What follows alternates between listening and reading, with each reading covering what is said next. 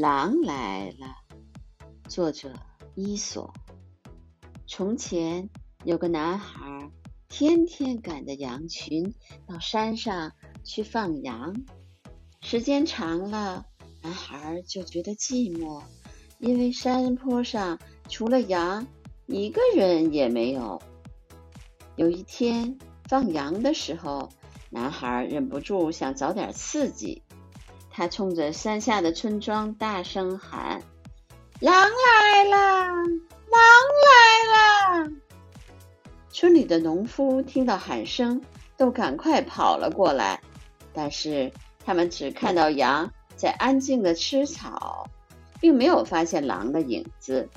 男孩笑嘻嘻地说：“狼没有来，是我跟你们开玩笑的。”农夫们生气地说。你这调皮的孩子，搞什么？好好的放羊。过了几天，放羊的孩子又大喊：“狼来了！狼来了！”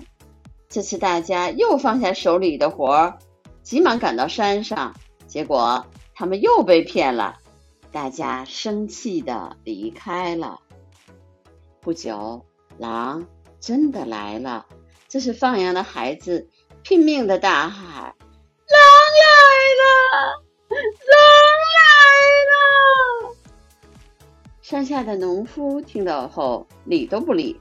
男孩见没有一个人来，急得边哭边喊：“狼真的来了！”农夫们笑道：“装的还真像。”男孩只好眼睁睁的看着狼。把羊吃的一只都不剩了。